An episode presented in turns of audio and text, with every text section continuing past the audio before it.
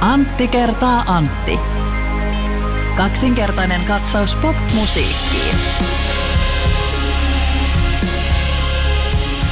Antti, sä oot ehkä huomannut, että tuossa loppukesästä alkusyksystä Tampereen livemesta kenttä vahvistuu yhdellä paikalla. Oo, kyllä, hyvinkin, hyvinkin. Mä kysyn sulta tämmöisen arvoituksen, että mikä sen nimi on? Onko sen nimi A. Vahavelab, B. Rasvavelab vai C. G-livelab?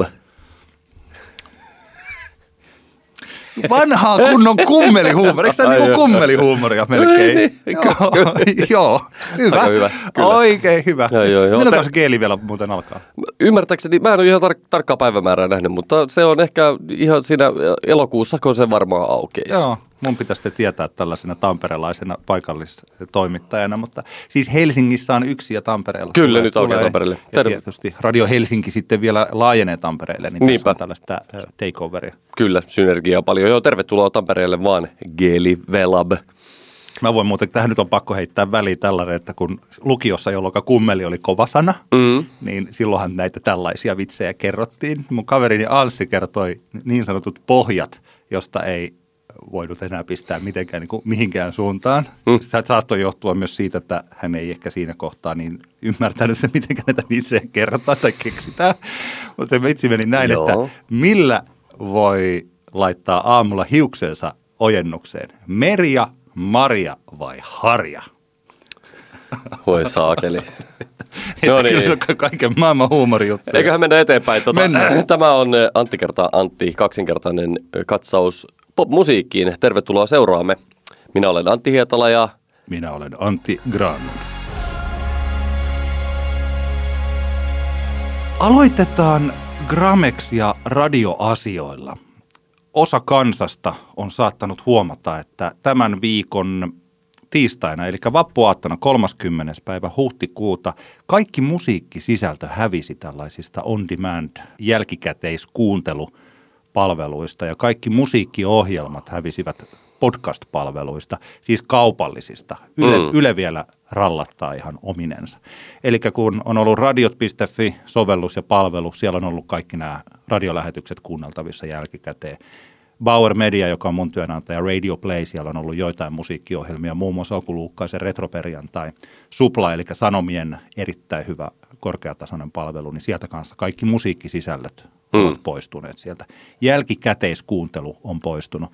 Bassoradioltakin on lähtenyt nämä kuuntelumahdollisuudet pois. Nyt tällä hetkellä, kun katson, kun me tätä nauhoitamme, niin Radio Helsingillä on vielä tämä jälkikuuntelu. En tiedä, minkä takia, onko se vahingossa mennyt heiltä ohitse vai oliko, onko heillä... Radio Helsingillä ja Grammixilla joku yhteys? Hmm. Niin, muusikoiden liitto. Niin. Ding ding ding. Toinen Granlundeista eli Antti tässä. Puhun tulevaisuudesta käsin siihen keskusteluun, minkä kävimme liittyen näihin Gramexin ja radioiden välisiin sopimuksiin ja Radio Helsinkiin. Eli toden totta, Radio Helsingillä ja Gramexilla on voimassa oleva sopimus. Kysyin tätä asiaa Maria Veitolalta, eli Radio Helsingin sisältöjohtajalta, ja hän sanoi, että kyllä, koska Muusikoiden liitto omistaa Radio Helsingin, niin tämä sopimus on olemassa.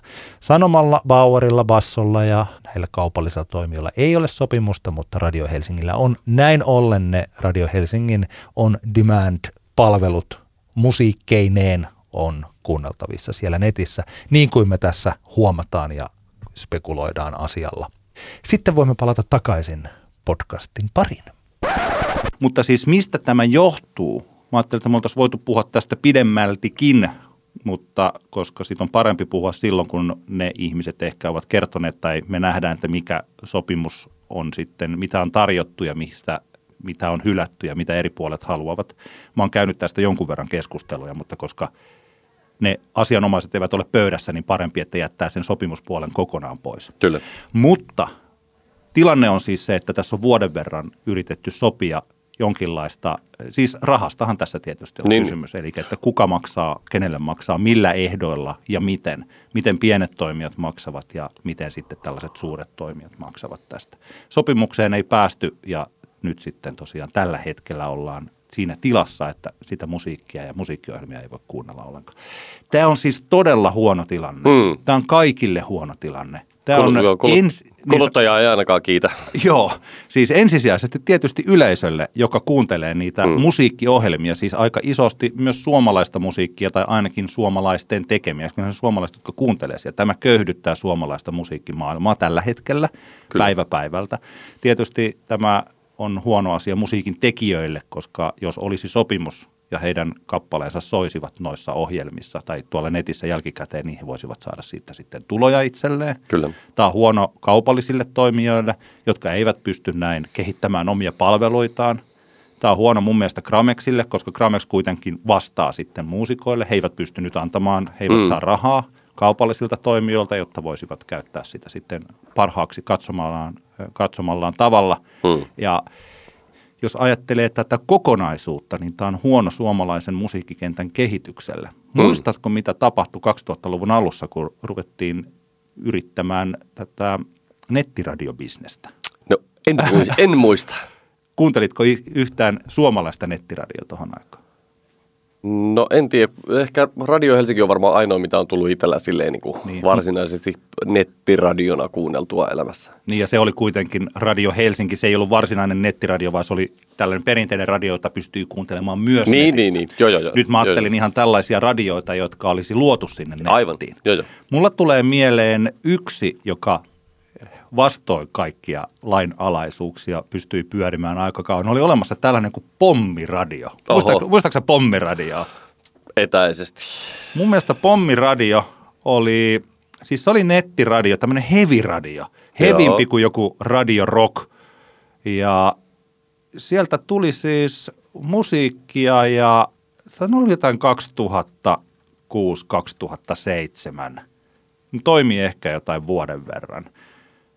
Että, ettei se nyt oikeasti ollut sellainen, että sitä olisi jostain hervantalaisesta paikasta tehty. Nyt se kaupunki saattaa, tai siis Tampereen kaupungin osa saattaa mennä jotenkin multa vikaa. Mutta että pommiradio oli kuitenkin tällainen sydämellä tehty nettiradio. Mm. Mutta muuten niitä juurikaan ei ollut.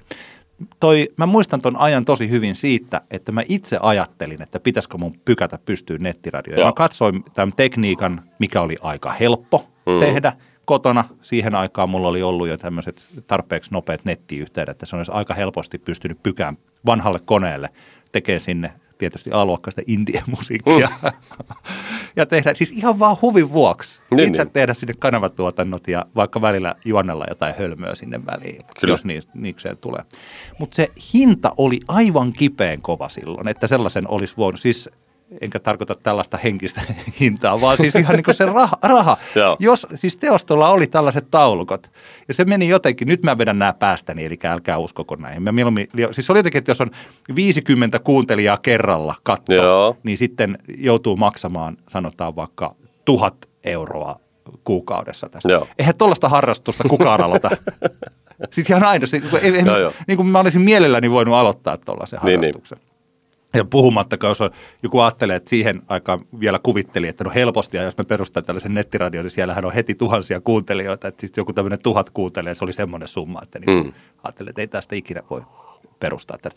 Tämähän johti, siis ei tullut, mä ajattelen, että jos Suomessa, missä ol- oltiin vaikka nettinopeuksia ja muuden tämmöisen teknisen kehityksen kärjessä maailmassa, siis ihmisillä oli nopeat netit ja kaikki.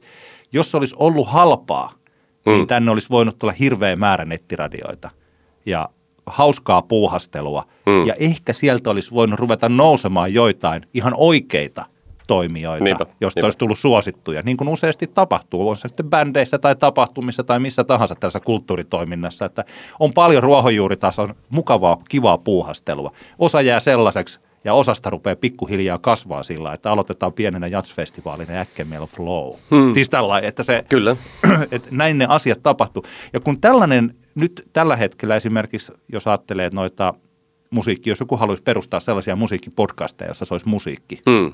tai halusi tehdä jotain tällaisia, niin se, kun- okei, eipä niitä hirveästi ollut tähänkin mennessä niin. yksityisiä, mutta että se olisi paljon kivempi, että olisi mahdollisimman helppo tie sinne. Niin, tämä oli- olisi mahdollisuus. Olisi mahdollisuus, jos olisi jotenkin tässä pöydällä, että pitäisikö me ruveta tekemään tuollaista. No perkele, ruvetaanpa Niin, niin, niin. tekemään. Tässä on nyt Säbän ja Marin perjantai-illan jamit. ja, Kuulostaa todella hyvältä. ja sitten aina perjantaina julkaistaan, kello Kyllä. 17 julkaistaan kolmen tunnin setti bilemusa, jonka voi laittaa perjantaisin Niin. päälle ja has- hassuja läppiä väliin. Siis että sellainen, ja sellaista ei pysty, tämän tyylisiä asioita ei pysty tekemään ja isot toimijat eivät pysty jyräämään sitten jotain niin kuin oikeasti isolla koneistolla sinne asioita, Kyllä. asioita läpi. Tämä on tällä hetkellä tosi surullinen valitettava tilanne ja mä niin kuin sydämestäni toivon, että tässä päästään ratkaisuun. Että Joo, tota- Joo toivotaan. Tämä on kaikkien etu, että, että Mm. jokinlainen sopimus löytyisi Ja ehdottomasti. mielellään me, me tosiaan näistä, niin kun olen ottanut niistä sopimusjutuista jonkun verran eri lähteistä selvää, mutta me mielellään voidaan puhua sitten, kun voisi vaikka Gramexin tai sitten vaikka Vauerin tai Sanoman tyypit tässä jotenkin niin kuin mukana keskustelemassa. Ei välttämättä nyt li, niin kuin livenä tai sillä, mutta että heiltä olisi edes kommentit tähän asiaan, että mitä, miten he tämän asian näkevät. Kyllä. Mitä sä Antti teit vappuaattona? Minä tein ensin varsin pitkän työpäivän ja sitten minä menin suht väsyneenä kauppaan. Kaupasta yritin hankkia perunasalaattia, joka oli loppu kaikkealta. Joo. Sitten vappumunkkeja, jotka nekin olivat loppu aika monesta paikasta. Ja simaa, jota en löytänyt valtavasta supermarketista ollenkaan ja toisesta vähän pienemmästä supermarketista onneksi sitten kysymällä. Sitten menin kotiin ja Katsoit jalkapalloa? Katoin sitten, sitten siinä vähän aikaa oltiin lasten kanssa, kun lapset meni nukkumaan ja sitten mä katsoin, kuinka ajaksi voitti 1-0 Tottenham. Kyllä. Kuulostaa hyvältä. Pyynikin näkötornissa sai muuten munkkeja vielä aamu kymmeneltä. Oho. Kyllä, mutta mäkin olen, mä, tää oli tota, poikkeuksellinen vappu siitä, että mä tajusin mennä niin aikaisin sinne hakemaan, koska aikaisemmin vuosina on sinne soittanut joskus iltapäivästä ja ne on sanonut, että ihan turha tulla tänne jonottelemaan. Anyway, mun vappuaatto oli monella tapaa hyvin samanlainen kuin sulla, paitsi että mä menin sitten tota, yöksi sitten tuonne töihin niin sanotusti, eli soittamaan levyjä Tampereen klubille. Meillä oli taas Hang the DJ klubi siellä ja, ja tota, tämä oli, oli taas mielenkiintoinen ilta nyt, kun oli tämmöinen, siellä oli meillä ehkä semmoinen 700-800 ihmistä siellä ravintolassa, jotka sitten tota, halusivat pitää hauskaa ja, ja tota, tässä taitaa, sai taas tämmöisen hyvän katsauksen siihen, että mitä ihmiset haluaa niin kuin näinä päivinä kuulla. Mä voin tähän väliin muistuttaa, että Antti Hietala on siis ihminen, joka tuo Groven mukanaan, minne ikinä hän tuleekaan. Kyllä, joo. No tiistaina vein Groven niin. DJ-kollegani Samin kanssa Tampereen klubille ja, ja tota, ensinnäkin pitää heittää tämmöinen shout-out. Mä olin aivan Star Trek, koska, Starstruck, koska tota, jo aika alkuillasta DJ Kopille biisiä tuli pyytämään aikuiset TV-sarjan Kuisma. Oho! Mä olin aivan, kun mä tajusin, että kuka se oli, niin mä olin aivan, aivan meinasin mennä aivan tota noin, niin sanattomaksi, mutta sitten mä sain kuitenkin Kuismalle heitettyä, mikä hänen oikein, Mikko Kauppila on näyttelijän nimi, niin Mikko oli siellä bailaamassa, että mun oli pakko kiittää häntä, että loistavaa näyttelijätyötä hienossa TV-sarjassa. Ja Mikko oli hyvin kiitollinen ja toivoi Billie Eilishia. Kyllä vain. Tämä on muuten mielenkiintoinen juttu, että nyt mä oon oikeasti siinä vaiheessa, tämä on semmoinen, mitä mä oon niinku odottanut, että mä, mä päädyn soittamaan DJ-keikolla semmoista musaa, mitä mun tyttäreni kuuntelee. Mun tyttäreni on, niin kuin varmaan aikaisemminkin maininnut, hän on kova Billie Eilish sekä Ariana Grande-fani. Ja tota, kyllähän tällä hetkellä Billie Eilish ja Ariana Grande ovat tällaisessa tällaisessa yökerho-kontekstissa erittäin suosittuja artisteja. Billie Eilishia voisi varmaan soittaa sitä albumia vaan repeatillä. Ja jengi olisi ihan pähkinyt, että on siitä vähän erikoista, koska eihän se ole oikeasti niin kuin, mitään bailumusaa. Tai siis Niin. Bad Guy on, totta kai se on semmoinen menevä, Joo. menevä biisi ja sitten You Should See Me in the Crown. Joo, totta kai siinä on niin kuin hyvä tämmöinen puoli, puolitempo, vähän trap-henkinen biitti ja niin poispäin, mutta eihän se ole oikeasti mitään niin kuin bailumusaa. Sen takia on sitä hankala soittaa, mutta Joo. ihmiset vaan niin kuin haluavat kuulla sitä. Aikuisetkin ihmiset. Mielenkiintoista. Kyllähän mäkin on kuunnellut sitä niin, niin. Sekä 11-vuotiaat että 30 ja siltä väliltä.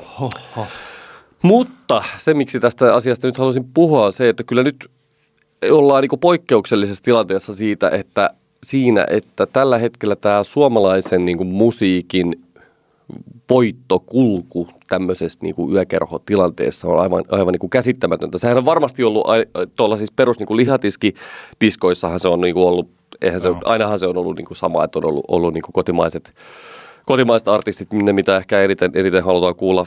Tämä on mun arvio, koska aika vähän on tullut semmoisista mestoista tullut soitettua, mutta nyt sen huomaa niin kuin tämmöisessä meidänkin Hang the DJ. Me ollaan siis niin, kuin, niin sanotusti tämmöinen jossain määrin vaihtoehtoisen popmusan klubi, jonka tarkoituksena on kuitenkin tanssittaa ihmisiä. Ja nyt meillä on tilanne, jossa ihan ehdottomasti, sanotaanko Granden ja Eilishin lisäksi ehdottomasti suosituimpia artisteja ovat kotimaiset gasellit, pyhimys, Pariisin käyvät ruusut, Vesala, Vesta, Paperitee, Maustetytöt.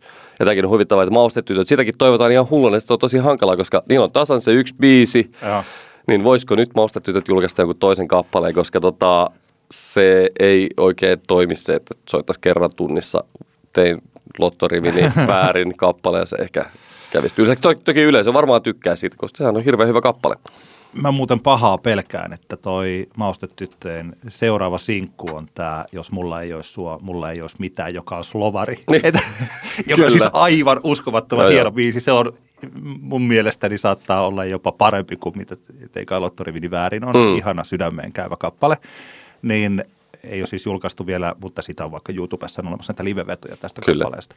Niin mä luulen, että se on se, Mm. ja jotenka sä et saa helpotusta muuta kuin ehkä sitten illan viimeiseksi Niinpä, kappaleeksi. niinpä. Onko muuten illan viime vikabiisi yhä slovari? Onko se niinku sellainen Joo, totta formaatti? kyllä, kyllä se ainakin aina- meillä, kyllä se meillä on ainakin aina, on, on ihan ehdottomasti, se totta kai se kuuluu asiaan. Se on Joo. niin kuin, ei sitä voi, voi niin kuin välttää. Mutta tämähän on ihanaa. Joo, siis tämä on, on, se on mahtavaa. Se on mahtavaa ja se on tavallaan niin kuin hyvin jännittävää ja mä niin kuin en usko, että tämä välttämättä tulee tästä ihan kovinkaan pian niin kuin muuttumaan tämä, tämä tilanne, koska, koska nämä kaikki artistit, mitä tässä nyt juuri mainittiin, ovat niin kuin hyvinkin aktiivisia ja, ja nyt huomaa, että jostain niin kuin Vesalastakin ilmeisesti Oskari Onnisen esimerkiksi ansioituneen live-arvion Hesarista lukeneena, niin Vesalakin pyrkii oikeasti tavallaan niin kuin viemään hommaa eteenpäin ja tekemään silleen asioita persoonallisella tavalla. Ja, ja tota, sehän on vaan niin kuin mahtavaa, että nämä, nämä tota, artistit tekee kiinnostavaa musiikkia ja sit ihmiset tosi paljon tykkää siitä. Kisusta nyt puhumattakaan. Kyllä.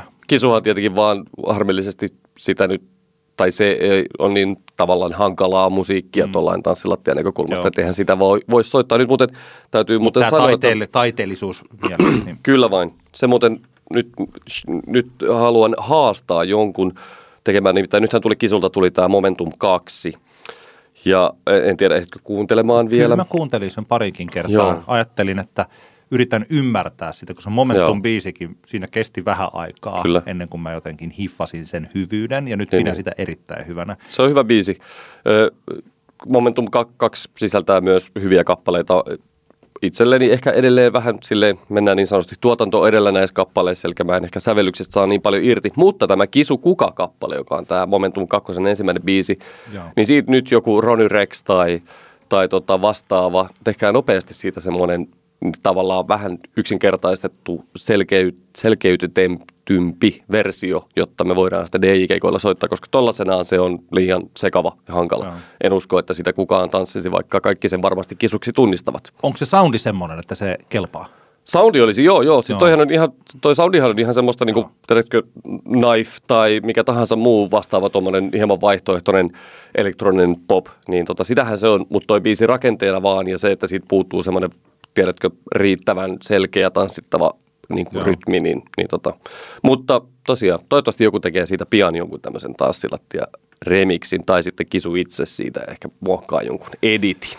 Mä tykkään tosi paljon siitä, että kun jos tästä nyt ottaa vuoden taaksepäin, mitä me ollaan Antti kertaa Antti podcastissa puhuttu mm. ja toivottu sitä, että rupeisitte nyt te valtavirta-artistit tekemään mielenkiintoista musiikkia. Toisaalta, mm. että rupeisittepa te indie-artistit tekemään sellaista, että vähän muutkin kuin 300 intohimoista dikkaria tykkää teistä. Ja nyt pikkuhiljaa, niin kun se on oikeasti jotenkin nämä kaksi erilaista, jotka Mm. on ollut aika kaukana toisistaan, vaikka Kyllä. neljä-viisi vuotta sitten. Ne alkaa olla lähempänä ja lähempänä. Kyllä. Ja että se näkyy vaikka tällainen, että silloin jos on Hang the DJssä 800 ihmistä jorailemassa siellä tällaista Mm. musiikkia, niin tota, sehän on ihan mahtavaa. On, on, on, on. Joo, ja kyllähän siis, kyllähän se tässä edelleen täytyy niinku, täytyy tota, kyllähän ruusut on ollut tässä selkeästi mun mielestä tässä nyt, nyt se on niinku, voi sanoa, että ovat sillä tavalla olleet etulinjassa tässä hommassa, että, että varmasti ovat vaikuttaneet. Joo. Ja Vesta varmaan kanssa. Vesta totta kai myös, Joo. ihan ehdottomasti. Kyllä mä luulen siis ruusujen esimerkki, nyt taas ihan tällainen tietämättä, että ehkä Kisu ja Vesalakin, he ovat tehneet ihan omia juttuja, varmaan suunnitelleet tätä Mm. vaikka kuinka kauan, mutta ei toi ruusujen viime vuoden esimerkki ainakaan ole vienyt heiltä intoa siis tehdä taiteellisesti haastavaa musiikkia, Niinpä. että ennemminkin mitä enemmän on esimerkkejä ja samaistumispintaa ja tällaisia niin kuin sielun kumppaneita tässä, niin sitä parempi. Kyllä, joo ja se on niinku, ta- selkeästi se on niinku helppo kuvitella, että siihen junaan on, on entistä helpompi lähteä niin sanotusti. Mm. Tiedätkö, että aikaisemmin varmaan vaikka jos jollain on ollut jollain valtavirrassa kiinni olevalla artistilla ollut jotain ambitioita, että, että tota, vitsi, olisipa kiva tehdä vähän jollain muullakin sapluunalla kuin sillä, että mennään suoraan sinne iskelmän tai popin soittolistalle, niin ehkä tämmöiset niin kuin sitten rohkaisee Joo. tämmöiset tapaukset tota noin, niin, niin sitten vähän miettimään, että muitakin vaihtoehtoja on. Mutta tästä päästään nyt Aasin sillalla semmoiseen, että oli tuossa yhtenä päivänä vähän tylsää ja, ja mietin, kun nyt mehän ei olla varsinaista semmoista niin festarikatsausta otettu Eikö? vielä tulevan kesän festari, festarisisällöistä. Mehän voidaan vaikka semmoinen ottaa sitten, kun viimeisetkin isommat julkistukset saadaan, saadaan tota noin, niin tulee ulos. Esimerkiksi Ilosaarenrokillahan varmasti tulee aika kattava kotimaisten artistien julkaisukatraus, äh, niin kuin katras vielä. Samoin uskon, että Flow tulee julkaisemaan vielä aika paljon kotimaismusiikkia. Provinssihan on koko ohjelmansa julkaissut jo. Side, sideways. Sideways taitaa olla julkaissut koko ohjelmansa jo. Porijatsilta tulee vielä kotimaista ohjelmaa, poppiin, popinkin suuntaista varmasti aika paljon. Ja esimerkiksi joku Naamat-festivaali tietenkin, hehän eivät ole ohjelmaansa julkistaneet, koska ymmärtääkseni edelleenkin tekevät niin, että se julkistetaan tyyliin tapahtumassa sitten tai aivan siinä muutamaa päivää aikaisemmin. Mutta minä nyt kävin sitten läpi nämä suomalaiset festivaalit, mitä meillä täällä on, ja katsoin vähän, että minkälaisia artisteja, kotimaisia artisteja siellä esiintyy. Mitkä festarit sulla tässä No mulla on tässä semmoinen 30 festivaalin kattaus. Oh! Otetaanko me? Ei me me käydä kaikki yksitellen läpi, ei tietenkään. Joo. ei, siinä olisi järjen häivää. Joo, toisaalta se olisi myös mahtavaa. Kymmenen tunnin spesiaali. Joo, joo, joo, ja kyllä. Sitten Simerokissa esiintyy. Simerokissa esiintyy lauantain ensimmäisenä. No joo, mutta tota, tosiaan täm, täm, mä koitin ottaa silleen niin kuin kattavan katsauksen. Mä jätin pois nämä ihan nämä kaupallisimman syvän pään, niin sanotusti nämä iskelmät ja, ja Suomi Pop-festivaalit ja toisaalta sitten kaikista niin kuin UG-immat pikkutapahtumat. Että ehkä joku, jonkun ilmiön mä nyt otin tähän esimerkiksi mukaan silleen niin kuin ihan vaan mie- henkilökohtaisesti mielenkiinnosta. Mutta tota, tilastollisesti ilmiö tässä nyt ei kauheasti asioita mihinkään suuntaan hetkauta. Mutta tota, mä siis listasin, että kotimaiset esiintyjät ja kuinka monella festivaalilla kukakin esiintyjä esiintyy. Ja näitä festivaaleja on tässä noin 30 ja esiintyjiä mä sain yhteensä tähän listaan eri esiintyjiä reilu 300. Joo. Eli tämä on se, niinku se, lähdetään siitä, että, että tota, meillä tämä artistimäärä on niinku huomattava. Joo. Että sinäkin artisti siellä, kun mietit, että miksei minulla ole festivaalikeikkaa, niin sinun täytyy muistaa, että sillä kilpailet ainakin 300 muun artistin kanssa näistä sloteista.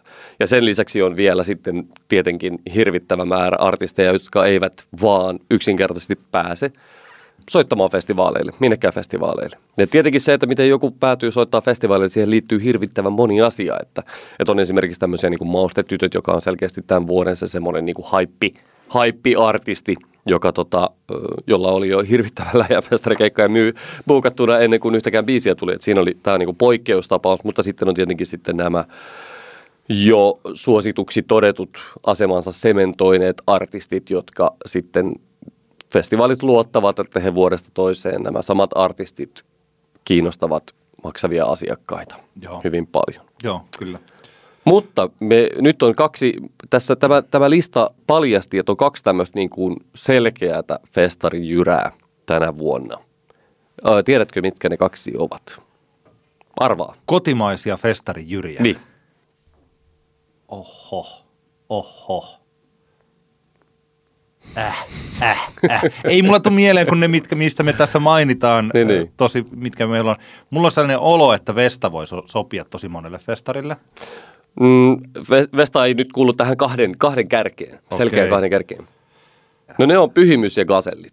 Ai ne no on niin, nyt, no totta ne on kai, nyt no tänä niin, vuonna, juu. tänä Joo. kesänä semmoiset, että jos sinä olet pyhimys ja gaselli fani, niin sulla ei tule olemaan hätäpäivää suosikkiartistiesi näkemisessä livenä.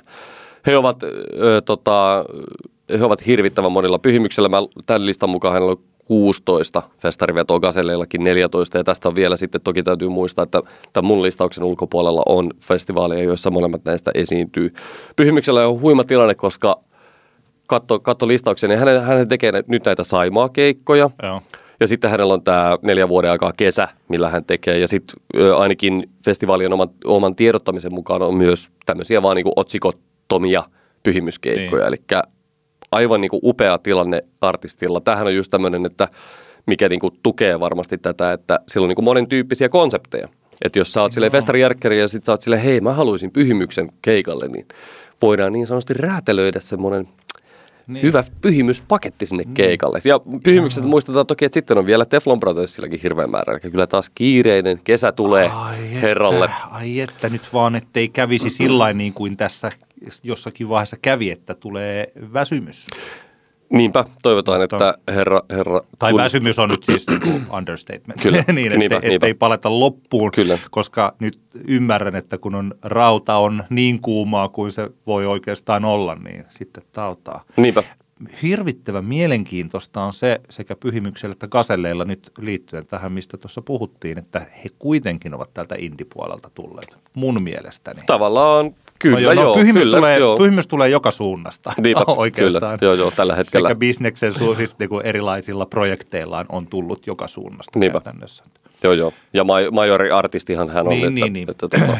Mutta joo, tämä Kaselli, Kasellien tilanne tila on jotenkin ilahduttava se, että, että, että heillä on jää, tyyliin jäähallikeikkaa keikkaa siellä putkessa ja, ja sitten tota noin, niin, fest, lähestulkoon joka festareilla veivaavat ja, ja tota, kuitenkin just nyt kymmenenvuotis juhlakeikka All Day On tapahtumassa. Eli tämä niin todella tässä on semmoinen hieno, hieno kymmenen vuoden kaari rakentunut ja tähän tilanteeseen on päässyt. Tämäkin taas jälleen kerran artisteille muistutuksena, että kova työ yhdistettynä lahjakkuuteen ja selkeään visioon jossain kohtaan palkitaan, mutta siinä voi mennä se kymmenen vuotta.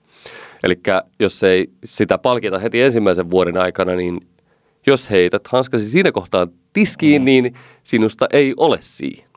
Joo. Joskus mm. taisi olla Mikko Koivu Sipilä, joka sanoi, että jos haluaa ison festarin pääesiintyjä sloteista taistella, niin pitää saada kaksi sukupolvea yleisöä itselleen. Näinpä. Ja Kaseleilla se, varmasti sitä, se on juurikin se, tapahtunut se alkaa, tässä. alkaa olla tosiaan siinä. Kyllä. Tai sitten joku poikkeuksellinen ilmiö, joka vetäsee niin kuin kaikki Niinpä. 15-20-vuotiaat vaikkapa. New Kyllä. Kids on the block. Kyllä. siis tällainen. Pyhimyksen ja kaselien perässä tosiaan täällä on tämä äh, tavallaan luonnonoikku maustetytöt tässä – joka on todellakin hyvin kiinnostavaa, että heillä mun listauksen mukaan niin 11 festarivetoa tässä ja heillä on varmasti sitten paljon muitakin keikkoja kesällä.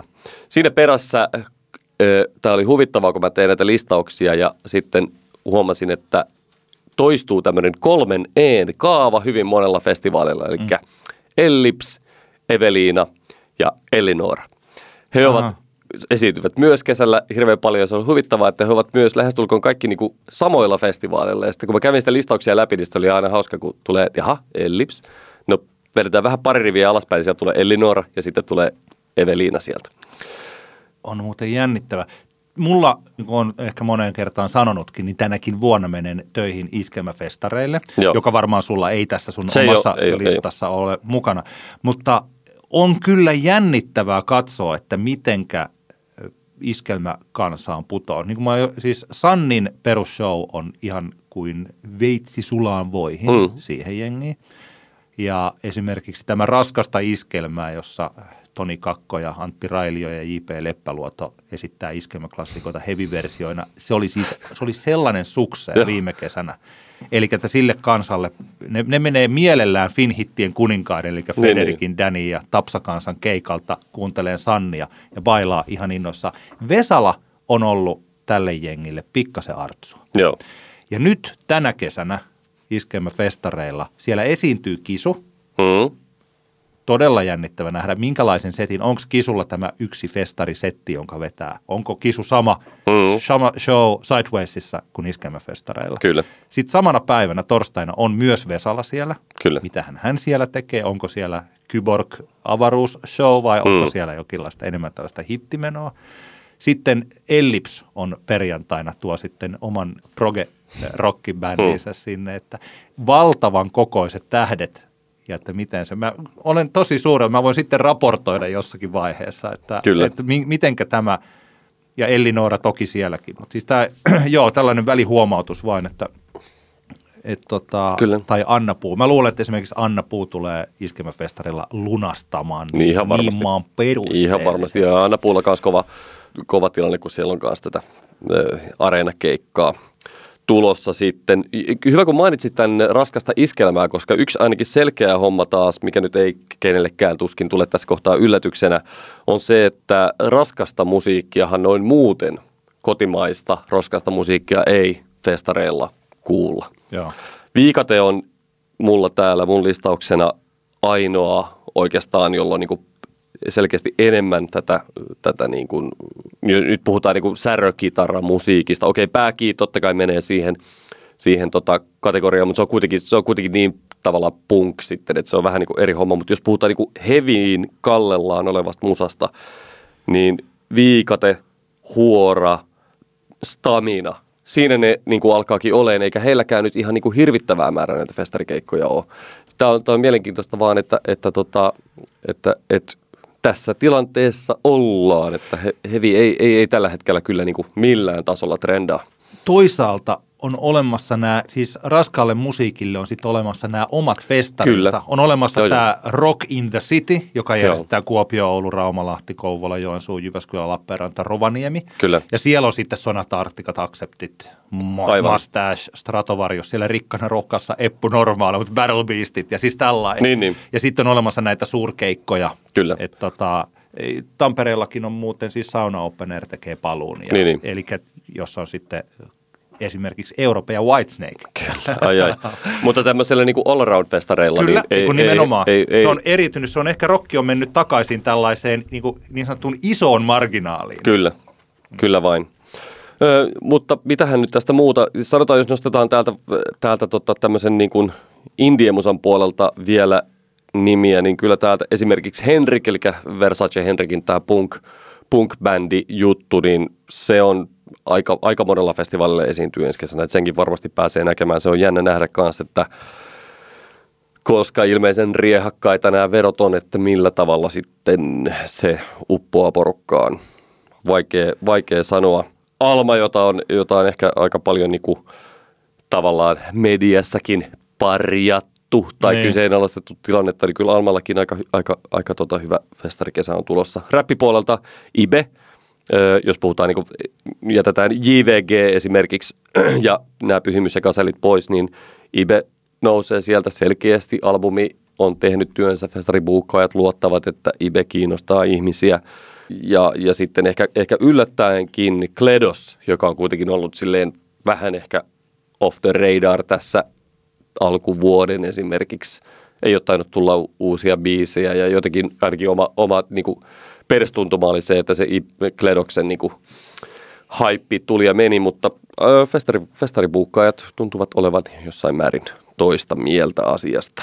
Valoa-festivaalilla Iben nähneenä, niin kyllä se hänen vetovoimaansa on melkoista. Niinpä, Et tota, vaikka se oli tietysti ihan eri paikka, niin kuin me silloin puhuttiinkin siitä, että jos esiintyy Tampereella klubin lavalla intohimoisesti häneen suhtautuvalle yleisölle, joka kuitenkin on ihan pie, siis tosi paljon pienempi ja ihan eri asia kuin sitten festarikeikka, minkälaisilla lavoilla hän nyt sitten festareilla tällä hetkellä esiintyykään, niin kyllä he, se hänen vetovoimaansa vaikutti tosi, tosi hienolta. Siis, et en ihmettele, että häntä on buukkailtu, jos festarijärjestäjät tai kun festarijärjestäjät ovat näitä vaikka viime talven keikkoja nähneet. Niin Niinpä, niinpä. varmaan.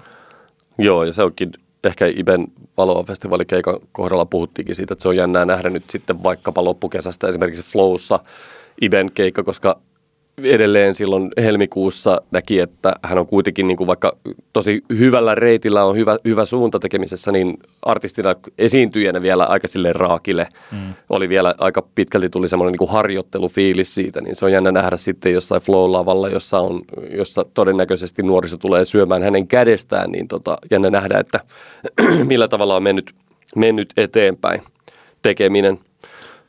Kuinka paljon JVG on? Eikö JVG on nyt kun Halo Helsinki on tauolla ja Cheekki on lopettanut ja Jenni Vartiainen on jossain Amerikan maalla ja mm. kaikki tällaiset. Eikö JVG ole isoin, suosituin yhtiö tällä hetkellä? Suomessa? Kyllä se varmaan on. Ja kyllähän täälläkin he, niin kuin, mulla on tässä listauksessa kymmenen, kymmenen vetoa JVGltä ja tähän totta kai pit, tulee päälle sitten nämä, nämä niin kuin, nämä, mitä tässä mun listauksessa ei ole. Eli kyllä, kyllähän JVGlläkin kiireinen kesä, kesä tulee olemaan. Ja varmasti just tämmöinen niin kuin päälava vikoja slotteja tyyppinen Oli artisti. nerokas, toisaalta niin kuin harmi, että vappu on vain yksi päivä, tai ehkä jos siihen haluaa ottaa sen vappuaaton, niin kaksi. Mm. Koska JVGn ikuinen vappu striimasi tuossa vappuna ihan kipeästi, siis Spotifyssa. Se taisi tuplata tai jopa ylituplata oman kuuntelunsa. Kyllä. Eli tämä tällaisena vinkkinä muille, jotka miettii hittejä, että, että tota, olisiko vaikka joku sellainen biisi, jonka nimi on Mikä juhannus? Koska juhannusbiisejä on Kyllä. yllättävän vähän poppipuolella. Totta. Jos ajattelee siihen, kuinka juhannus on ollut yksi iso osa vaikka tästä iskelmälyriikkaa, Kyllä. niin poppipuolella juhannusbiisejä vielä nyt, jos tosi nopeasti Niin. painaisi kasaan, niin ehtisi kesäkuun alkuun juhannusbiisi ja pau! Todellakin. Spotify number one. Siis pääsiäinen meni jo, se olisi ollut myös kova tämmöinen niin ryyppäysaiheinen pääsiäisbiisi. Ai, koko pääsiäinen kännissä. Pitkä, pitkä, joku, niin kuin, otetaan pitkät, pitkä perjantaina tai joku vastaava, ai että. Voittaja, voittajakonsepti kyllä. Mutta joo, sitten yksi ehkä semmoinen huomio, mitä, mitä myös tuossa kun tätä listausta tein, niin kotimaiset englannin kielellä esittävät artistit ovat kyllä edelleen hyvin vahvassa paitsiossa, että kyllä täällä niinku, kun alkoi kelaileen tätä, niin okei, The Holeilla on ihan, ihan hyvä, perushyvä määrä festivaalivetoja, mutta kyllä niinku muuten, muuten on kyllä he, todella heikko. Jesse Markinillakin ehkä jopa yllättävän vähän tota festarivetoja siihen nähden, että kuitenkin kuinka, kuinka niin kuin jotenkin musta niin kuin päivän selvää, kuinka niin kuin tavallaan poikkeuksellisen laadukasta musaa se on. Mutta eh, Jesse Markin on oikeastaan vasta tässä nyt aloittanut livekeikat tämän vuoden puolella Joo, tällä niin on, nykyisellä, että sitä häntä ei ole ehkä ehditty vielä sillä lailla, että sekata ja ottaa tähän. Niinpä, Tota, niinpä. Joo, se onkin jännä nähdä, että sitten varmaan kun todennäköisesti Jesse Markin tulee esimerkiksi Lost Musicissa esiintymään syksyllä ja, ja sitten ehkä live-setti on hiottu silleen niin kuin vielä viimeisen päälle, että näkyykö se sitten seuraavana kesänä. Paljonhan tietenkin riippuu siitä, että miten tämä albumi, joka tässä ilmeisesti toukokuun aikana vielä tulee, niin, Joo. tota, niin kuinka, se sitten, kuinka siitä sitten ihmiset innostuu. Mutta kyllähän se, niin kuin, tokihan se on fakta, että kyllähän se on hyvä, hyvä kaikkia tiedostaa se, että jos englannin kielellä teet vähänkään vaihtoehtoista musiikkia Suomessa, niin onhan se niinku Niin. hirvittävän vaikeatahan sille on saada yleisöä, koska ei ole oikein Passoradion ja Radio Helsingin lisäksi ei ole oikein medioita, jotka, jotka sitä toisivat esille. Lähteen Antti oli nähnyt Jesse Markinin livenä, mitä itse en ole tehnyt, ja sanoi, että oli erittäin hyvä. Joo, kyllä ihan, ihan tota, On täysin, kuulunut. täysin yksipuolisia kommentteja Markkinin keikoista olen, olen kuullut myös. Ö, mutta joo, te, eipä tässä katsauksessa nyt tämän kummempaa. Jäämme mielenkiinnolla odottamaan, miten niin kuin viimeiset festivaalijulkistukset tuovat. Niitähän nyt varmasti tässä, nyt ollaan jo kuitenkin toukokuun puolella, niin mä uskon, että seuraava viikon kahden sisään tulee vielä läjät. Mun profetianihan on siis ollut se, että suomenkielinen popmusiikki alkaa olla peak pointtinsa ohitse ja että englanninkielinen Suome, Suomessa tehty musiikki alkaa nousta. Eipä vielä on näkynyt. Et ei se ennustaminen aina niin helppoa No. no. ole, ei minullakaan, niin kuin ei kellään muullakaan. Mutta katsotaan, että tota, katsotaan tapahtuuko mitä. Että esimerkiksi Alman tämänhetkinen alavire tässä suosiossa, niin pikkasen sotii tätä mun profetiani vastaan, mutta vielä en vedä takaisin. Älä vedä vielä takaisin. Asia, jota multa kysyttiin, mutta mä en osannut siihen vastata, mutta onneksi mä osasin vastata, että minäpä tunnen henkilö, joka tietää näistä asioista erittäin paljon. Ja se oli Indie-yhtyeiden keikkaliksat. Kaverini Sanna sitä kysyi. Hän oli katsonut samalla tavalla näitä festari-esiintyjiä ja hän oli tullut miettineeksi, että joillakin aika pienilläkin festivaaleilla niin niitä esiintyjiä on aika rutosti. Ja hän mietti, että miten se on mahdollista, että näille kaikille voidaan maksaa jotain vai maksetaanko heille mitään. Että jos iso, festi, iso kolmipäiväinen festivaali pärjää vaikkapa tuommoisella 40 timantin kovalla kotimaisella ja sitä äkkiä kun Sidewaysista vaikka lukee, lukee se lista, niin katsoo, että juman kautta, että täällä on ihan hirveä määrä näitä mm. esiintyjiä. Tämä oli se alkuunpaneva voima, että miksi hän kysyi sitä, että paljonko tämmöiset indieyhtiöt saavat keikkaliksaa. Tämähän on nyt monisyinen soppa, mutta liittyen siihen, että kaikkia että raha, ei, ei, niin kuin rahasta puhuminen ylipäänsä, mutta toki myös, että sopimuksista ei tällainen puhuta. Mutta että mitä sä pystyt sanomaan eh, indieyhtiöiden keikkatuloista tai palkkioista?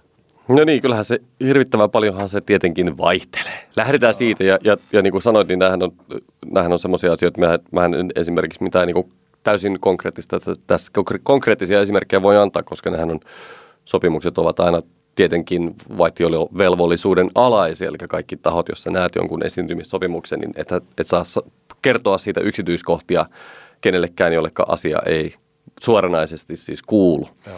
Ja, ja tota, kun puhutaan keikka, keikkapalkkioista, niin siinä on mun mielestä niin kuin kaksi semmoista niin kuin hyvin tärkeää asiaa ensinnäkin, jotka niin kuin artistien tulee ottaa lähtökohtaisesti – ensinnä huomioon ja, ja siinä on kaksi tasoa ja, ja yksi taso on se, että kun, kun esiintymispalkkio sovitaan mm. ja siihen päälle tulevat mahdolliset edut esimerkiksi majoitukseen tai cateringiin tai ylimääräiseen tekniikkaan liittyvät edut, niin ensinnäkin tämä sopimuksen sisältö on artistin ja artistin ohjelmatoimiston välinen okay. asia.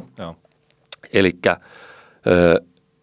käytännössä artisti, artistiin ei pidä komment, keskustella siitä sopimuksesta ja vaikkapa palkkioista kenenkään muun kuin ohjelmatoimistonsa kanssa lähtökohtaisesti. Joo, ei kun tähän liittyy se vitsi, missä aina jotkut keikkajärjestäjät saattaa sanoa sillä niin sanotusti läpällä, että voiko mä sopia tästä suoraan tuon niin, niin, joo, joo. Ja se on. joo. Mutta sitten taas tämä toinen taso on se, että se on ohjelmatoimiston ja tapahtumajärjestäjän välinen asia.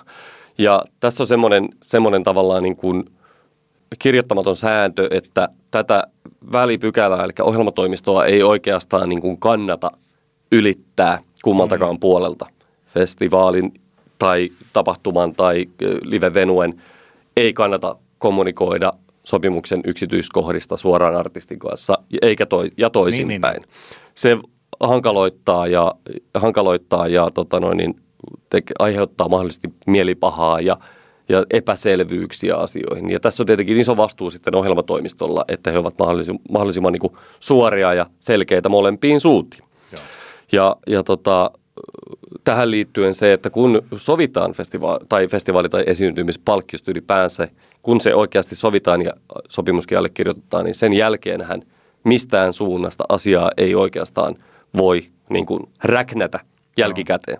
Eli kun se on sovittu, niin se on siinä ja pulinat pois. Tämä on mun mielestä niin selkeästi tämmöinen, lähtikö tämä vaan tämmöisenä huomiona lähinnä kaikille niin artisteille siitä ja ehkä osittain myös festivaalijärjestäjillekin, koska olen, muistan historiassani sellaisia tilanteita, joissa jälkikäteen sitten vaikkapa palattiin johonkin palkkiosummiin suuntaan tai toiseen, suunnalta, suunnalta tai toiselta. Ja tota, se on aina silleen niin hankalaa ja tarpeetonta, koska sovittu on sovittu ja se pitää. Mutta jos mennään niin kuin festivaali, festivaalipalkkioihin, niin sehän on sillä tavalla hirve, hirveän paljon vaikeampi määritellä, koska, koska kun puhutaan niin kuin klubikeikoista, niin sehän on aika selkeä se, mitä niin kuin artistien liksat määräytyy siihen. Siinä on yksi indikaattori on se, että tietenkin paljonko sitä porukkaa tulee sinne keikalle. Hirveän paljonhan niin kuin etenkin, tai siis ihan kaikilla tasoilla esiintyjen ohjelmapalkkiot yleensä ovat riippuvaisia siitä, paljonko on maksaneita asiakkaita anniskeluravintolassa. Ja se on tavallaan aika helppo laskea. Se koko summahan, mikä sieltä lipputuloja tulee, niin sehän ei yleensä sellaisena artistille mene tai ohjelmatoimistolle, vaan siitä lähtee tietenkin ensin vähän veroja pois ja sen jälkeen sitten muita kuluja, mitä liittyy siihen tapahtumaan. Mutta kuitenkin se on niin klubikeikolla tosi helppo määritellä, mutta festarikeikollahan näin ei voi tehdä, koska tota, jos meillä on niin. Jos meillä on 40 artistin tapahtuma ja, ja lipputulot on vaikka mitä nyt olisi vaikka 20 000, niin ei se mene niin, että sä jaat sen 20 000 sille 40 ja kaikille tulee saman verran. tai sitten, että aletaan laskea tämmöisiä prosentteja. No tämä artisti, koska tämä on selkeästi vetona ole, he saavat 42 prosenttia tämä. Niin. Toiseksi suurin saa 23 ja sitten siellä on iso läjä artisti, joka saa sen yhden prosentin. Se ei voi, sitä ei voi tavallaan tälläkään tavalla niin kuin määritellä. Mutta se, että miten vaikkapa indie-artistien palkkio määräytyy. Sehän tietenkin siinä festivaalin buukkaahan joutuu hirveän paljon miettimään sitä, että kuinka paljon oikeasti se kiinnostaa se artisti maksavaa yleisöä. Ja sitten toisaalta myös semmoinen, mitä, mitä se niin kuin artisti tavallaan, kuinka paljon se vaikuttaa siihen festivaalin semmoiseen yleiseen brändiin ja kiinnostavuuteen mm. esimerkiksi. Ja, Tarkoittaako tämä sitä, että voi olla joku artisti, että nyt olisi, no vaikkapa maustetytöt voi olla sellainen, sehän on täydellinen, tämä on nyt ehkä mutua mm. kysymysmerkki perässä. Onko se sellainen, että silloin on tosi hyvä profiloida sitä omaa tapahtumaa, toisaalta se myös vetää paljon, mutta mä luulisin, että maustetyttöjen hinta, mielenkiintosuhde tänä kesänä on aika hyvä, varsinkin jos sen sopparin on tehnyt jo Kyllä. vaikkapa tammikuussa, Kyllä. että tulkaa esiintymään, niin se on sellainen tosi, tosi hyvä artisti Joo. festivaalille, tällaiselle, joka Niinpä. on sille yleisölle. No, kyllä, mäkin voin sen esimerkiksi suoraan sanoa, että vaikka meille, meille tota, Uusi Tampere-festivaali, joka, joka niinku ohjelmatyöryhmässä olen, niin kyllähän meillä on tietenkin meidän tyyppiselle festarille on tosi tärkeää, että meillä on niitä tavallaan niinku nousevia kuumia artisteja, jotka ei ole vielä tavallaan kuluttanut naamojansa niin kuin kaikilla festareilla. Mm esimerkkinä maustetyttöjen lisäksi vaikkapa, vaikkapa Pauliina Kokkonen, eli Scandinavian Music Groupista tota noin, niin, irtaantunut laulaja, tai hän varmaan edelleen SMG-jäsen on, mutta kuitenkin solo lähtenyt. Ja sitten vaikka Jesse Markin tai, tai vaikkapa Rosita Lu, niin Joo. tämmöisiä artisteja, jotka, jotka on ihan selkeä meille, että se on niin kuin, kyllähän, jos me halutaan olla semmoinen festari, joka esittelee ihmisille, että hei, tulkaa tsekkaa tota, tämmöisiä niin kuin näitä uudempia artisteja, mistä ehkä ihmiset puhunut. Totta kai me halutaan buukata ne. Niin. Ja sitten siinä kohtaa tietenkin ohjelma, ohjelmatoimistot täytyy niin kuin koittaa miettiä hinnoitella sitä asiaa sillä tavalla, että ei hinnoittele artistia niin kuin ulos markkinoilta, laittaa tavallaan liian korkeata lipuhintaa tai, tai anteeksi, liksa, liksa niin, pyyntöä, niin. tai sitten ei myöskään niin kuin laita, myy vaan niin kuin liian halvalla, koska sitten se helposti voi olla niin kuin hankala, hankala tilanne. Niin, että tämä olisi ollut se meidän The Festari-kesä, mm. joka me oltiin hypetetty ja me oltaisiin voitu saada siitä ihan kivat tulotkin, mutta että kun Kyllä pistettiinkin puoleen hintaa siitä, mitä oltaisiin oltu valmiita maksamaan. Niin, niin, niin. No, mutta se ei ole helppoa myöskään. Ei, ei ole. Joo. Tässä on tämmöisiä niin kuin, muutamia esimerkkejä tästä, kun tulee näitä tämmöisiä niin kuin, nousee yllättävän nopeasti niin kuin ilmiöitä artisteista, joita tavallaan kukaan ei ollut osannut odottaa. Niitähän tässä vuosien, vuosien varrella ollut paljon ja, ja muistuu mieleen yksikin tapaus. Tämä nyt on hankalaa sillä tavalla, kun mä en voi niin kuin, puhua tietysti tietyn artistin nimestä. Mutta esimerkkinä oli, oli artisti X, joka joka tota, oli buukattu yhdelle Suomen isoimmista festivaaleista. Ja, ja tota, sen buukkaamisen ja sitten sen itse tapahtuman välissä tapahtui niin, että tämä kyseinen artisti nousi huomattavan suosituksi ja. Suomessa. Ja he sitten, tämä artisti sitten lopulta laitettiin esiintymään toiselle festivaalin niin sanotusta päälavasta. Ja, ja Liksa oli kuitenkin sanotaanko näin, että se oli sieltä niin festivaalin alimmasta päästä, koska se oli sen verran hyvissä ajoin buukattu siihen tapahtumaan. Ja, ja tämähän tietenkin oli niin kuin, tämmöisiähän asioitahan festivaalijärjestäjät silleen toivoo, että tapahtuispa näin. Buukataan tavallaan nousevia artisteja ja sitten toivotaan, luotetaan tiettyihin niistä ja sitten toivotaan, että vitsi kun tämä pamahtaisi niin isoksi, että se tavallaan se value for money on, on niin kuin mahdollisimman suuri.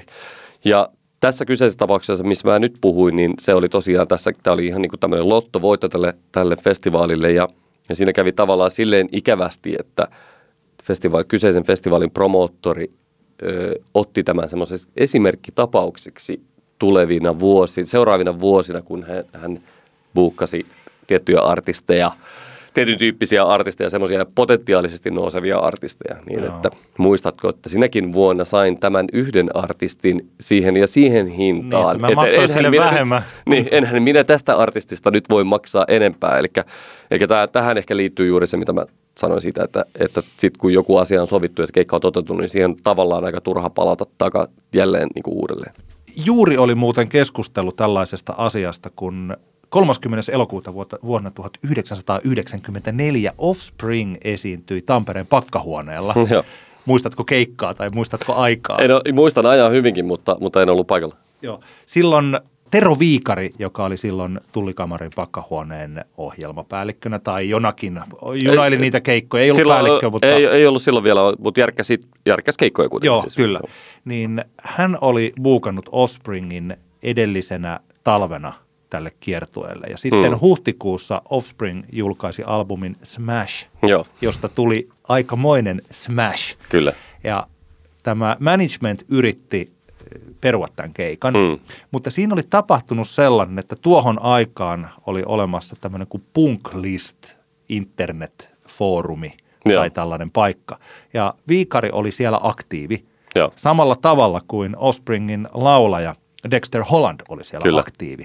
Ja he olivat siellä chattailet niin kuin punkkari punkkarille jo, vaikka kuinka Mm. kauan he tunsivat toisensa. Niin, niin. Ja sen ansiosta tämä keikka tapahtui. Kyllä, kyllä. Ja keikkaa lipun hinta oli kuitenkin siis, pakkis, pakkishan olisi voinut nostaa varmaan lipuhintaa vaikka kuinka paljon. Mun muistikuva, tämä on nyt pelkästään muistivarainen, mm. että se olisi ollut 40 markkaa se keikka.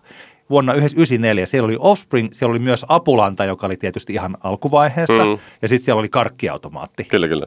aivan ihanat kolme yhtyettä. Ja Viikarin Tero juuri tuossa muisti sillä että tota, kiertuepaitaan ei ollut kuitenkaan painettu tätä Tampereen keikkaa. Mutta, mutta se tapahtui ja siitä oli kai sitten Viikari joskus kertoi mulle yhdessä haastattelussa, että siitä oli sitten seurannut kaiken maailman muuta pahaa. Eli Niin, että niin. siellä se Amerikan management sitten päätti, että tota jätkää muuten ei oteta sitten meidän leikkeihin Joo, mukaan tav- tulevaisuudessa. Kyllä tässä tavallaan juurikin Tero ehkä ylitti siinä sen semmoisen, sen, mit, mitä ei saisi tehdä, mutta toki tässä hän teki sen niin kuin, tää, tässä se on ehkä moraalisesti se oli oikeutettua. Se oli sovittu tässä se tila-. Kyllä, kyllä, juuri näin. Joo. Juuri näin ja se oli tietenkin hyvä, että tässä tilanteessa Tero toimi niin kuin toimi. Mutta 94 ihan eri game.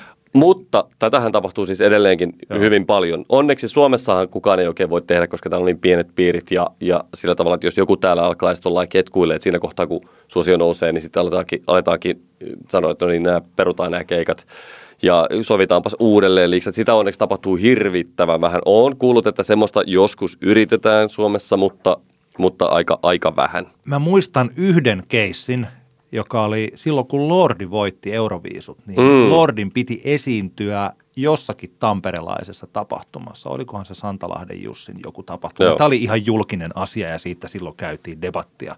Ja Lordi saikin sitten isomman rahan keikan. Ja siinä oli ollut tällaista, oli ollut paljon tukemista suomalaisilta keikkatahoilta. Mm. Lordille ennen tätä Euroviisuproggista ja oltiin mukana siinä, että miten saadaan sinne mahtavat pyrot ja kaikki tällainen. Että Kyllä. toivottavasti Lordi pärjäisi, koska tässä on hieno, tam, äh, hieno suomalainen festarikesä Mm. tällä hirviö heavy metalli orkesterilla edessä ja sitten he oikeastaan päättivätkin pikkasen perua näitä joitain keikkoja tai joitain tapahtumia, että pääsivät sitten isomman rahan ö, keikoille. No on sellaisia asioita, että niitä ei välttämättä unohdeta. Niinpä, niinpä. Näinhän se on juurikin johtuen siitä, että piirit on pienet ja kuitenkin ihmiset näkee toisiaan ja, ja, tota, ja on sitten myös tämmöisiä niin kuppikuntia, eli, eli tota no niin, sana leviää nopeasti, jos, jos joku festarijärjestäjä tai sitten ohjelmatoimisto alkaa niin sanotusti perseilemään tämmöisissä hommissa.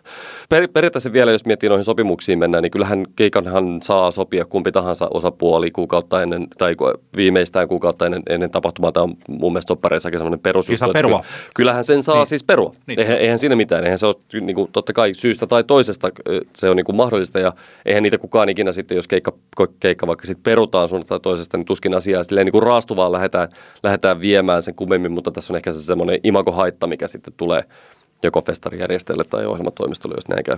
Kansainvälistä jutuista mulla tulee mieleen siis Azealia Banksin aika su- surulliseksi kääntynyt ura, jokahan silloin kun Azealia nousi, 212 tuli aikoinaan ja, ja tota, homma lähti niin sanotusti rullaamaan, niin tota Azealia mun mielestä, olisikohan se esimerkiksi kaksi hänen ensimmäistä Suomen esiintymistään peruttiin, ja ne mun mielestä liittyi juuri tämmöisiin tilanteisiin, että se oli niin kovassa nousukiidossa se, se tota, hänen uransa, että agentuuri, management selkeästi minun mielestäni siitä välittyy se tilanne, että niitä tiettyjä Euroopan keikkoja esimerkiksi peruttiin ja ihan vaan, jotta voidaan sopia uudet esiintymiset paremmalla liksalla, koska suosio alkoi nousee. No Zilien kohdallahan tämä homma sitten kosahti ihan täysin, koska jossain kohtaa sitten selkeästikin sekä maksavan yleisön että tapahtumajärjestäjän kiinnostus vaan niin kuin lopahti ja, ja tällä hetkellä, vaikka hän ihan silleen keikkoja tekee, niin ymmärtääkseni kuitenkin lähinnä saippua bisneksessä on.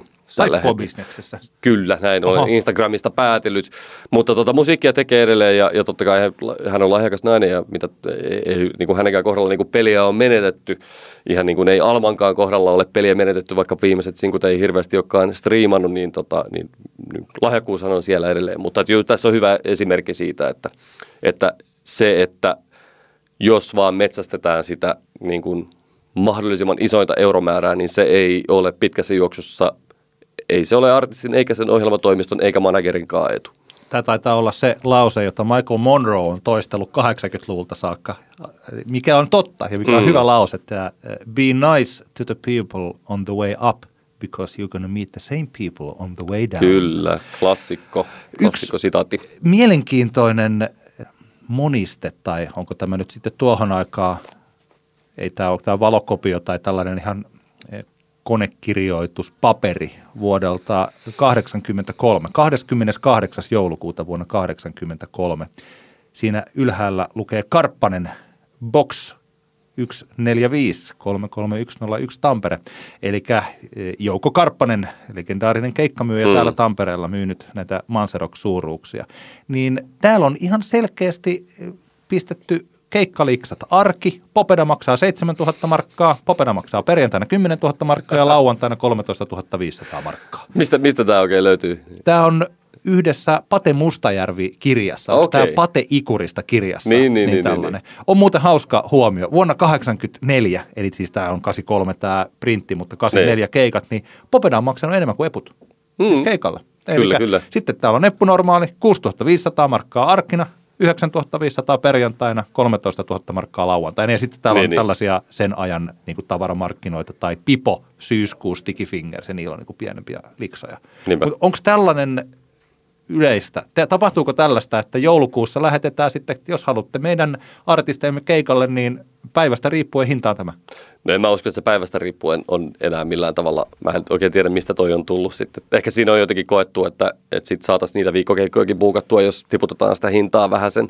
Ehkä siinä on ollut semmoinen kela silloin, mutta en mä...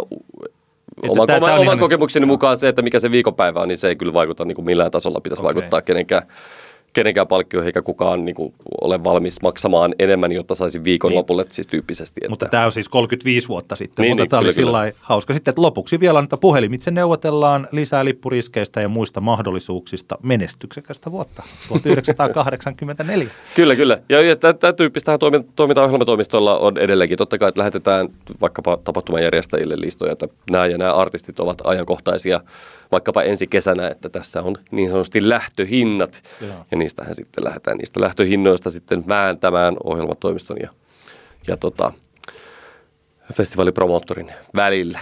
Mikäs tämmöinen tilanne on, että kun sama artisti esiintyy vaikkapa 20 keikalla, niin eikö ole niin, että jokainen keikkaliksa voi olla eri näistä 20? Kyllä, kyllä. Nehän on aina tapauskohtaisia, mitä sovitaan, sovitaan tota, tapahtuman ja ohjelmatoimiston välillä. Eli et, en, tietenkin sehän voi olla, että tämä on ihan, nyt on, tämä on arvaus, eli tämä minulla ei ole tietoa. Mutta otetaan vaikkapa joku Anna Puu, joka on tällä hetkellä varmaan silleen ku- kuumin artisti, y- yksi niistä Suomessa.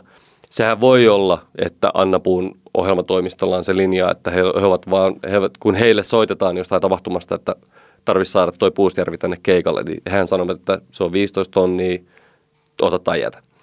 Se voi, voi olla, että on vaikka tämmöinen käytö, tai sitten se voi olla, mä en ihan tiedä missä kohtaa aina liksat menee, mutta se voisi olla vaikka tämmöinen, että he voivat, voivat toimia näin. Mm. Mutta kokemuksesta tiedän, että ainakin tuolla India-puolellahan tämä on niin mahdotonta, mahdotonta toimia sillä tavalla, koska niitä tekijöitä, tapahtumia on niin eri kokoisia. Ajatellaan, että on artisteja, jotka vaikkapa jotka voivat tulla buukatuksi vaikka esimerkiksi ilmiöön mm. ja vaikkapa Flow-festivaaleille ja Ruisrockiin. Niin on se ihan päivän selvää, että, että jollain Ruisrockilla ja Flow-festivaalilla on ihan täysin erilainen se artistibudjetti verrattuna johonkin ilmiöön. Ja sitten tämä, tämän ilmiön tyyppiset tapahtumat ö, ovat vaikka semmoisia, että sittenhän se on, siinä on paljon siitä kiinni, että se artisti tavallaan haluaa rakkaudesta kulttuuriin mennä esiintymään tämän tyyppiseen tapahtumaan. Eihän johonkin ilmiöön hän ei kukaan mene silleen liksan takia. Niin, niin.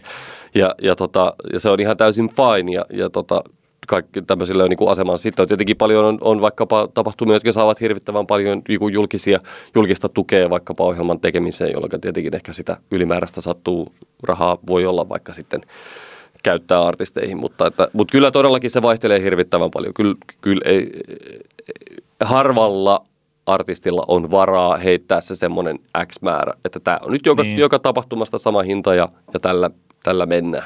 Niin kyllä. Niin toivottavasti vaikkapa joku Yle X Pop niin maksaa artisteille hyviä En, niin, toivotaan näin ja kyllähän sitä tietenkin yleisesti toivoo, että kaikki tapahtumat, Niin, ilmiöt, niin. niin, ilmiönkin kaltaiset tapahtumat jotain maksaisi. Että kyllä se on mun mielestä niin kuin se, että, että tapahtuma silleen niin kuin järjestelmällisesti pyrkii maksamaan vaan niin kuin kautta linjan tosi, tosi huonosti niin kuin esiintymisistä, niin on se niin kuin vähän mälsää.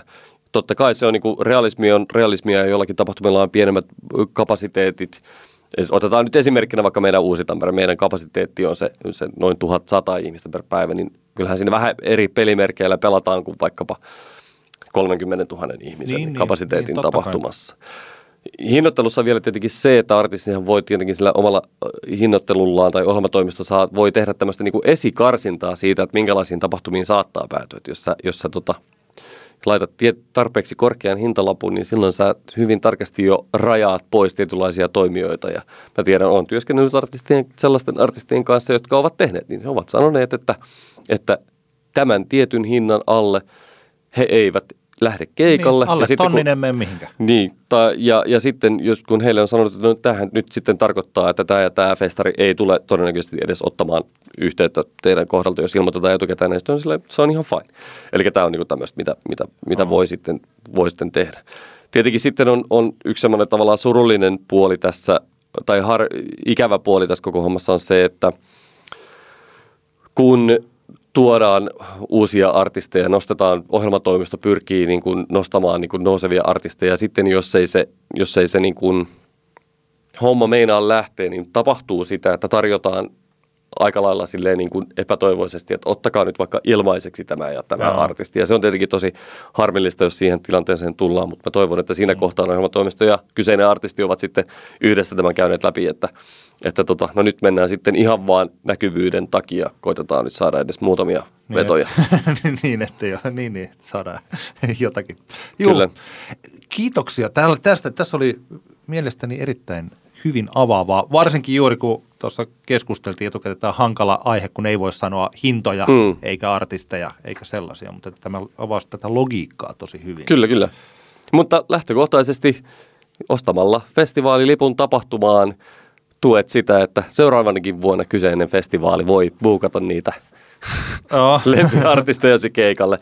Ja sitten kyllä mä jotenkin itsekin tapahtumajärjestäjänä, kyllä mä niin toivoisin, että, että mahdollisesti meillä on, on esimerkiksi Uudella Tampereella me ollaan saatu aika hyvin asiakaspalautetta ja me ollaan tehty asiakaskyselytkin joka vuosi, mutta että toivottavasti ihmiset muistaisivat vastata niihin, koska se on niin todella hyödyllistä tietoa vaikkapa, totta kai näin niin festarijärjestäjänä, kyllä mä näen, että jos miettii vaikka meidän niin kuin viime vuoden Uusi Tamperetta, niin kyllä sen niin kuin selkeästi näki, että tietyt artistit vaan oli niin kuin toimi tosi hyvin siinä tapahtumassa ja to, tietyt artistit sit ei ehkä ihan niin paljon kiinnostanut yleisöä kuin mitä olisi ehkä toivonut tai odottanut.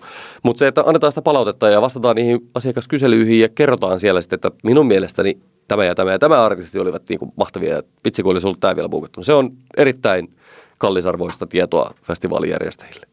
Mä voin antaa sellaisen palautteen, että kynnet best. Kynnet aina best.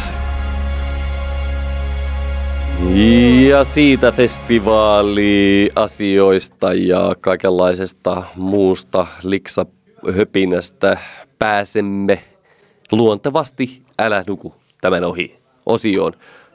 Mä olen nukkunut viikon aikana kaiken ohi liittyen, liittyen moniin asioihin, mutta sinä et ole.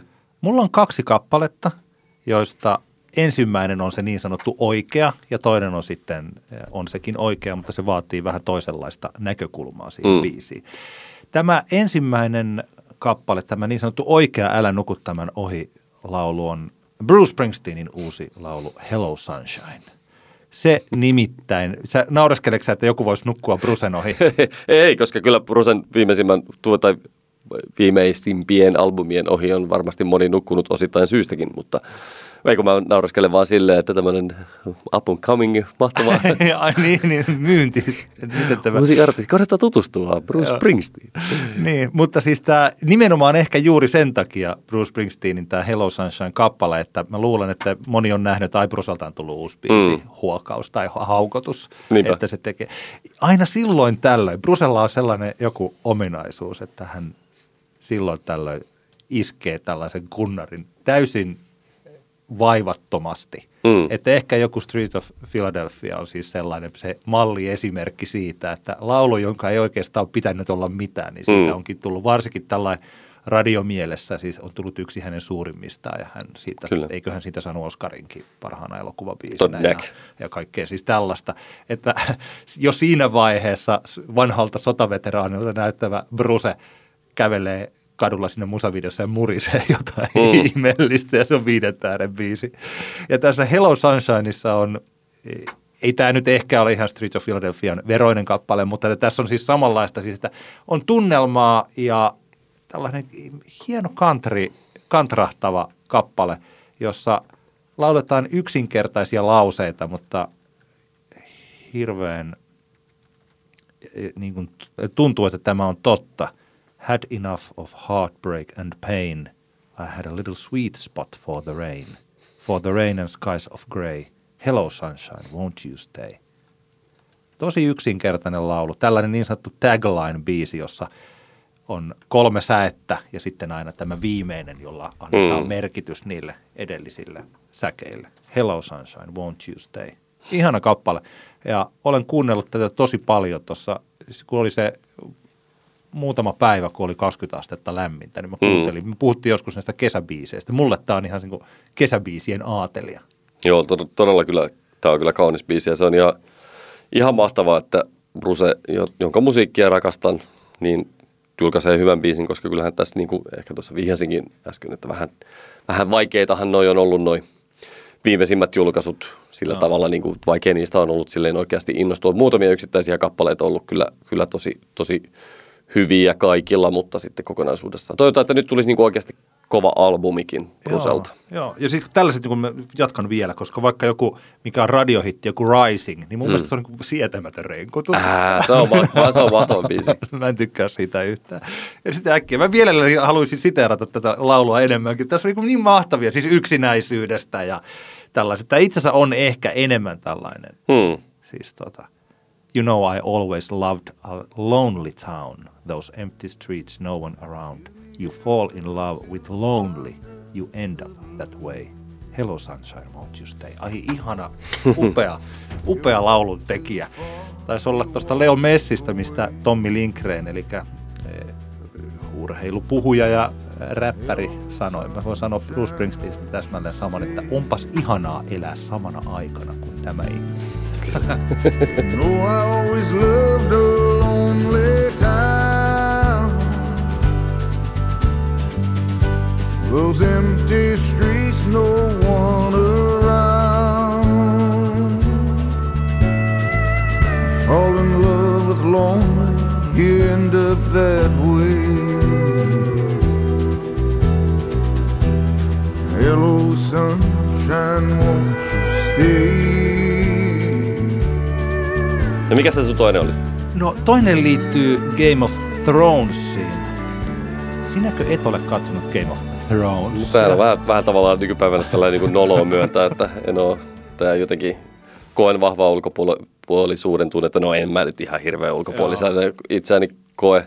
Tässä on Game of Thronesissa mulla on niin sellainen hassu juttu, että mä muistan, että joskus ehkä kolme vuotta sitten mä yritin ehdottaa mun vaimolle, että hei, että mitäs tuommoinen Game of Thrones, tuommoinen fantasiasarja, että pitäisikö katsoa sitä, joku on ihan kehunut sitä, sitten vaimoni oli silleen, no, voidaan me nyt katsoa. Sitten me aloittiin katsoa ekan kauden ekaa jaksoa ja meni 20 minsaa, niin hän oli nukahtanut.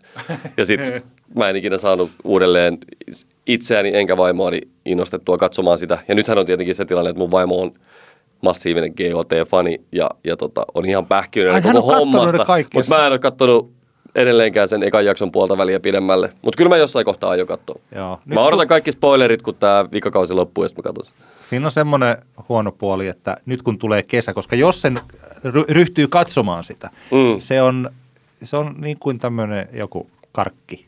Et niin, sitä niin. on mahdotonta jättää ahmimatta sitten, Aivan. kun siihen pääsee käsiksi.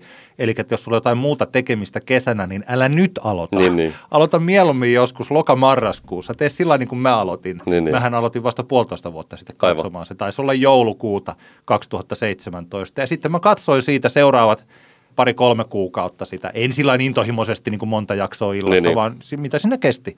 Ja nyt mä sitten pääsin takaisin käsiksi Mä vaan huolestuttaa, kun aika monet on sanonut, että ne, tyyliin ne ekat kolme kautta on vähän silleen niin kuin me, että sit se vasta lähtee. Ei, mä mietin, no että miten ihmeessä mä saan pidettyä mun niin kuin Ei se kiinnostukseni yllä, koska on kuitenkin on olemassa TV-sarjoja, jotka on alusta loppuun täyttä kultaa, niin Toi on hyvä. Ei, ehkä meidän ei tarvitse mennä niin pitkälle ja syvälle tähän Game of Thronesiin, mutta mä voin sanoa kolme asiaa, missä Game of Joo. Thrones on poikkeuksellisen hyvä. Se tarinan mukaansa tempaavuus, tämä niin sanottu pintataso, on, se on niin mukaansa tempaava tarina, että mä luulen, että valtaosa katsoo sitä ihan vaan sen takia, että miten tässä käy, miten noille hahmoille mm. käy. Siinä on niin paljon erilaisia ihmisiä ja näitä sukuja, jotka taistelee ja ihmiset kuolee. Ne pitää koko ajan pelätä, että kukaan kun ei ole turvassa siltä miekalta. Niin Mm. se, on, se tekee siitä tosi mielenkiintoisen. Mutta sit on, se on myös tällaisena eri hahmojen motiivit ovat tosi kirkkaat. Se, kun siinä on paljon hahmoja, se kuitenkin pysyy selkeästi mukana siinä, Mm. mm. että mitä tämä ihminen haluaa, mikä tätä vetää puoleensa. Ja sitten tällaisia fantasiakirjallisuudesta ja elokuvista tuttuja teemoja, että valitako kunnia vai rakkaus, perhe vai joku muu Kyllä. himo ja että kuka sortuu ja kuka ei. Eli tämä on tosi kirkkaana siinä. Ja sitten ne, jotka joskus haluavat vaikka käsikirjoittaa, mä nyt en ole mikään käsikirjoittaja, mutta olen joskus jonkun sellaisen kurssinkin käynyt elämässäni, niin äh, siis tämä, miten siellä setapataan ja lunastetaan se setappi mm. käsikirjoituksellisesti, niin se on siis mahtava. Sitä on hieno katsoa aina, kun tuodaan joku, Anton Chekhov sanoi aikanaan, että jos kivääri on ensimmäisessä kohtauksessa seinällä, niin vähintään oliko se neljännessä kohtauksessa, sitä pitää käyttää. Aivan. Sen mä en muista, sanonko hän ihan juuri noin, tuskin suomeksi, mutta jotain vähän vastaavaa, Mm. se ajatus oli toi. Ja Game of Thronesissa on niin kuin tosi hyvin, siellä setapataan asioita, kun ne asiat tapahtuu, niin kaikki aina loksahtaa, niin totta kai, niin, niin. totta kai se menee näin, mutta se on aina pikkasen vaikea katsoa. Se on todella taitavasti tehty tästä okay. suusta. Okei, mutta se biisi, mikä mulla on, tämä on nyt ehkä se, että ne, että jotka ovat katsoneet tätä sarjaa, niin ne tietävät, mistä puhutaan, ja jotka eivät ole, niin niille tämä ei sillain ehkä aukea. Mutta tämän nyt meneillään olevan kahdeksannen tuotantokauden kolmas jakso, Mm. The Long Night, missä on iso taistelu, niin siinä lopussa on kappale, jonka on säveltänyt Ramin Javadi. Ja Mhm. mm-hmm. se kappale on The Night King Theme. Se on kuunneltavissa esimerkiksi Spotifyssa. Joo. Ja se, mikä siitä tekee poikkeuksellisen, mä yritin tarkistaa tämän, enkä voinut katsoa kaikkia näitä seitsemän tuotantokautta tähän mennessä, mutta siinä on piano. Ja mun mielestäni Game of Thronesin kappaleissa ei yleensä ole pianoa. Ja se, että siinä on tätä Aikamoinen taistelun, irtiotto siis. niin, tällaista taistelun tuoksinaa, Joo. ja siinä on monta kohtaa sitä, mikä kuuluu tähän moderniin televisioon, että joskus otetaan biisi siihen taustalle ja sitten tapahtuu asioita. Joo. Niin sehän on tällainen yksi työkalu ollut nyt koko tämän vuosituhannen ajan. En tiedä, kuka sen on lanseerannut alun perin. Mutta siis Mm. tämä on sellainen normaali. Ja sitä tapahtuu myös Game of Thronesissa ja aika useasti se kappale tuo sitten jotakin siihen. Näytetään, sillä pystytään kuvakerronnalla ja biisillä viemään hienosti Mm. eteenpäin tällaisia sarjoja. No tässä, kun se piano lähtee soimaan alkuun, niin se on tosi vavahduttava, koska se on juuri siinä kohdassa, missä ollaan semmoisessa epätoivon alhossa, Hmm. että ajattelet, että ihmiset eivät ikinä voi selvitä tästä. Ja sitten se biisi kehittyy siinä niin, että Hmm. tulee sitten viulut ja se kasvaa isoksi ja muuttuu takaisin siihen hyvin yksinkertaiseen, mutta kauniiseen eh, pianoteemaan. No just. Niin jotenkin siis tällainen, kun kasvatetaan jännitettä ja laukaistaan se ja tehdään jotain. Mun mielestä se nimenomaan, en tiedä, onko mä kuin ainoa ihminen sadoista Mm. miljoonista Game of Thrones-faneista, jotka ovat ajatelleet tätä pianoa Niin, tai niin. ovat ajatelleet tätä ylipäänsä. Niin se, mutta se pianon takia, The Night King Theme, komea kappale ihan tollasena, mutta jos sen ihan tosta vaan kuuntelee ilman tätä taustaa, niin ajattelee, että no siinä on, siinä on hieno laulu. tai se on niin kuin mitä, mitä tahansa elokuvan musiikkia Niin, tai niin. tällaista. Joo, mutta se, se on tota, tällainen. Taidanpa mennä kuuntelemaan sen tuolta meidän Älä nuku tämän näiden ohi playlistiltä, joka löytyy Spotifysta. Ja sinnehän Hyvä. on lisätty, lisätty meidän näitä jaksojen Älä nuku näiden ohi biisejä. Eli sieltä vaan tsekkaamaan. Antti X Antti profiili löytyy ja seuraamaan soittolistaa. Ei, mutta mä voisin tähän väliin heittää myös ton, ne, jotka tykkää Game of Thronesista, niin, on, niin kannattaa kuunnella tästä podcastia kuin Valtaistuin jälkipeli.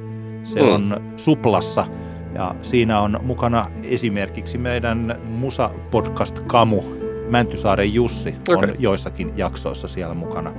Ja siellä on siis iso kööri Hmm. ihmisiä keskustelemassa Game of Thronesista, Kimmo Vehviläisestä, niin kuin, tota, no mulla on nyt, en, voisin, en muista ulkoa kaikkia, niin mainitse enempää, paitsi yksi niin kuin kaikkien aikojen Game of Thrones tietäjistä. Mun mielestä ne, mitä mä oon maailmalta joskus lukenut, niin en tiedä, että kukaan olisi näin analyyttinen ja upea. Jussi Aalruut.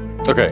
joka kirjoittaa myös nyt liitteeseen tällaisia niin kuin kipeä pitkiä analyysejä per jakso Mm. niin Alruut myös selittää, että mitä tässä oikein tapahtuu. Kyllä, kyllä. Hän on aivan niin kuin ensiluokkainen analyytikko ja muutenkin ne muut keskustelijat, eivät, heidän tietomääränsä ei voi olla yhtä suuri kuin Jussi Alruutilla, mutta heillä on kanssa tosi hyvät pointit että, No niin niin. kuin niihin asioihin. Valtaistuin jälkipeli suplassa, niin Game of Thrones fanien katsi kunnolla. Loistavaa. Kiitos paljon, kun kuuntelit. Tämä oli Antti kertaa Antti kaksinkertainen katsaus popmusiikkia jakso numero 55. Kyllä. Kyllä. Ja tässä kohtaa taas mainitaan, että yli 30 000 tuntia kuunneltua podcastia, että Huhhuh. paljon kiitoksia Huh. kaikille, jotka kuuntelevat. Sehän on Antti enemmän kuin Anttia. varmaan mitä Game of Thronesia on niin kuin julkaistu. Niin. Se on pidempi aika. niin, meitä on kuun- kuunneltu paljon. Jo, yhä meidän keskimääräiset kuunteluajat ovat siinä 54 minuutissa, että osa ei jaksa, mä luulen, että osa kuuntelee ehkä viisi minuuttia, se uudet, mm. ja sitten valtaosa kuuntelee sinne loppuun saakka. Eli tätäkin puhetta varmaan kuuntelee vielä tosi moni. Kiitoksia juuri sinulle. Se henkilö, joka tämänkin tässä kuulee, niin se on just sitä parasta. Kyllä. Kyllä. sitä eliittiä, suomalaisen musiikkivaikuttamisen eliittiä. Kyllä, kyllä, just näin. Ö, ei muuta kuin mukavaa viikonloppua ja palaamme asiaan ensi viikolla. Kyllä. Heippa! Antti kertaa Antti. Kaksinkertainen katsaus pop-musiikkiin.